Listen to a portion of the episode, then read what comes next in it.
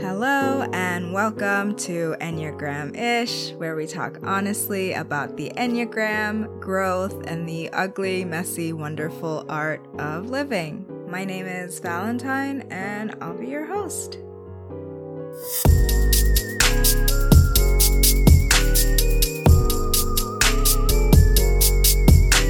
Friends, and welcome back to episode 11.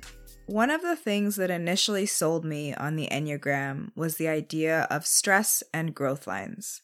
I think they're great because they add important nuance to the system by recognizing that life is dynamic and that we behave differently under different circumstances. Now, if you look at the figure of the Enneagram, you'll see that each number has two lines shooting out of it. These are the stress and growth lines, also known as the lines of integration and disintegration. Today, I want to discuss stress lines. So let's get into it.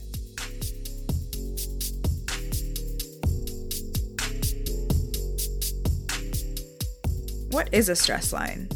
Well, the theory goes that when a type is in moments of stress or uncertainty, or when they're not getting their needs met, they'll begin to act out the behaviors associated with their stress point.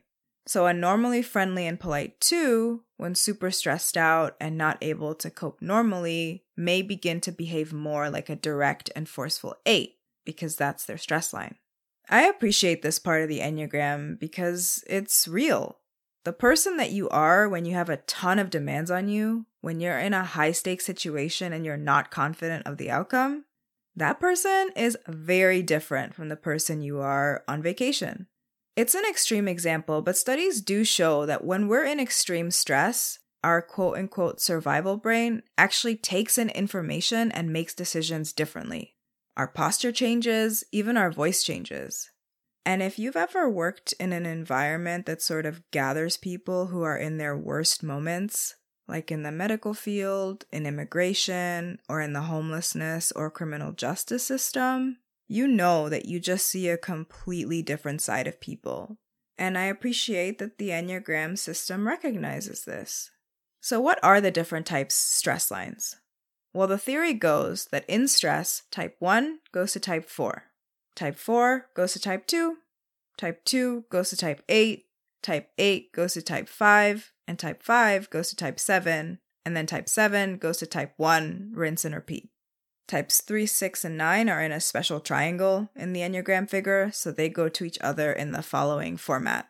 Type 9 goes to type 6, type 6 goes to type 3, and type 3 goes to type 9.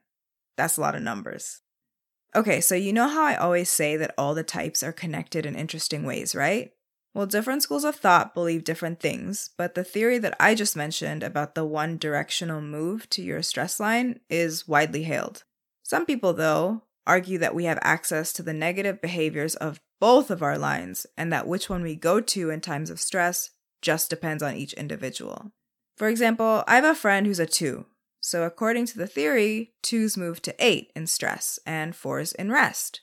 When I was explaining the lines to this friend, who is pretty self aware, they didn't resonate with a move to 8 in stress. They just are not that familiar with anger.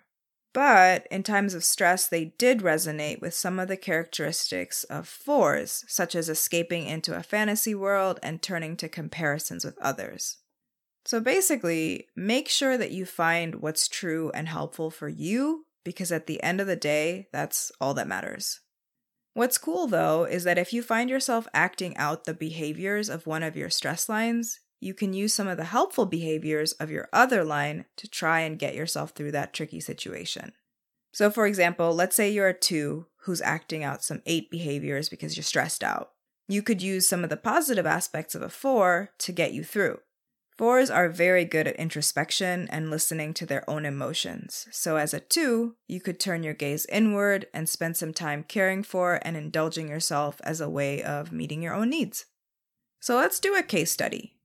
Let's look at type 5. Fives, also known as the investigator, are analytical, observant, and insightful.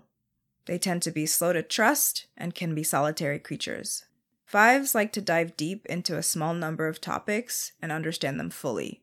They are often wildly smart. However, they can also be slow to action, emotionally detached, and easily overwhelmed. Okay, so we've got a type 5 who is stressed out.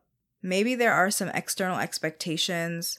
Perhaps it's a work thing with an upcoming deadline and they have to make a decision by a certain point. What might this type 5 do? Well, to start, they'll do what they know how to do. They'll consider every possible angle and research it to death because that's their strength. That's what's familiar. Now, what happens if that doesn't work, or if they don't have enough time to give this decision the consideration they believe it requires? Well, now you might begin to see them act out some type 7 behaviors because that's their stress point. You might see them throwing themselves into various activities, becoming restless and scattered, or unable to connect to or focus on one thing, even though that's one of the hallmarks of a 5. Their anxiety will increase, and to attempt to avoid the anxiety, they might seek out all manner of experiences, and all of these behaviors would seem totally out of character, except that these are all behaviors associated with their stress line. So, what's a 5 to do? Well, hopefully, those external limitations will lift and this type 5 can go back to baseline. But if that's taking too long or is not possible, they might consider employing some of the positive characteristics of an 8. Moving out of their head and fully inhabiting their body through movement may help them understand better what they need and spur them into action. So, stress lines are super helpful because the truth is, we don't always know when we're really stressed out.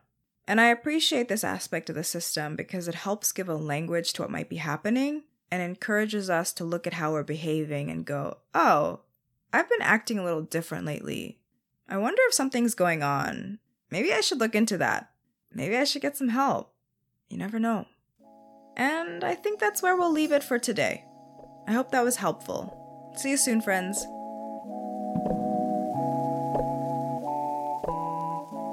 Thank you for listening to Enneagram Ish with me, Valentine. Our logo was designed by the fabulous Aya Yakub, and our audio engineer is the phenomenal Frank Ogeto, who also created our theme song. If you're liking what you're hearing, please like and subscribe on your platform of choice and come hang out with us on our Instagram page at Enneagram underscore ish. If you've got the time, consider leaving us a comment on Apple Podcasts because feedback is queen. Thanks again.